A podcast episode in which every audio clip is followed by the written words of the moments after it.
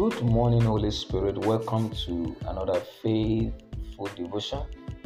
We bless the name of the Lord for this beautiful Saturday morning that God has bestowed upon us, and we are not taking it for granted. We must rejoice and be glad in it because it is of the Lord's doing that we are alive this morning. May God's name be forever praised. Hallelujah. Welcome to another faithful devotion where our faith is being empowered by the Word of God and it's guiding us on this narrow path in Jesus' name. First Peter chapter 2, verse 9. Very popular and well-known scripture. First Peter chapter 2, verse 9. The word of the Lord says, But ye are a chosen generation, a royal priesthood, a holy nation, a peculiar people, that ye should sing forth the praises of him who hath called you out of darkness into his marvelous light. Who has called you out of darkness into his marvelous light. Hallelujah. Glory to Jesus. Beloved, you cannot make a difference until you are different. Hallelujah. What a powerful statement this morning you cannot make a difference until you are different. Glory to Jesus. The only way to have anything different from what you have had is to be different from what you have been.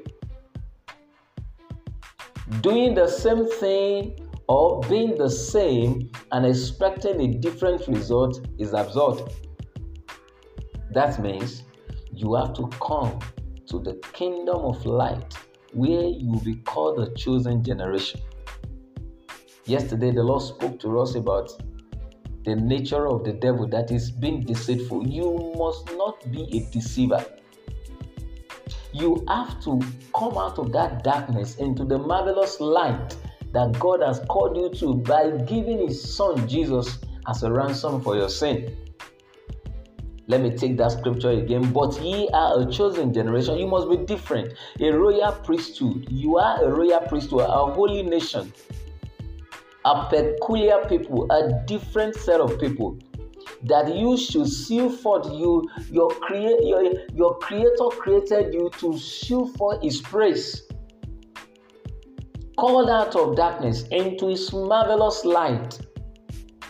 The Bible says, Ye are the light of the world, the city that is set upon the hill can never be hid. Arise and shine, for your light has come, and the glory of the Lord is risen upon you.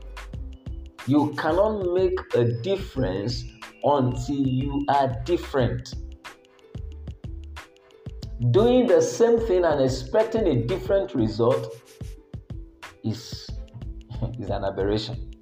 I see God empowering you to be different in all areas so as to make a difference.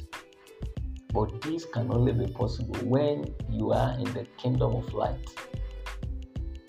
When you have accepted the Lordship of Jesus into your life and to be your Savior, that is when the truth will reside in you. The Word of God, the Logos Himself, will be in you to direct all the affairs of your life. Then you will now make a difference in your generation. Why can't you allow Him? He is at the door of your heart knocking because He died because of you. He fasted 40 days and 40 nights for your redemption, for you to be counted among the kingdom of God. That's why He died. That's why He resurrected. That is why He fasted. That is why he ascended to heaven and seated at the right hand of God the Father, interceding for you so that you can fulfill the reason why he sent you here on earth. You cannot make a difference until you are different. Never forget that.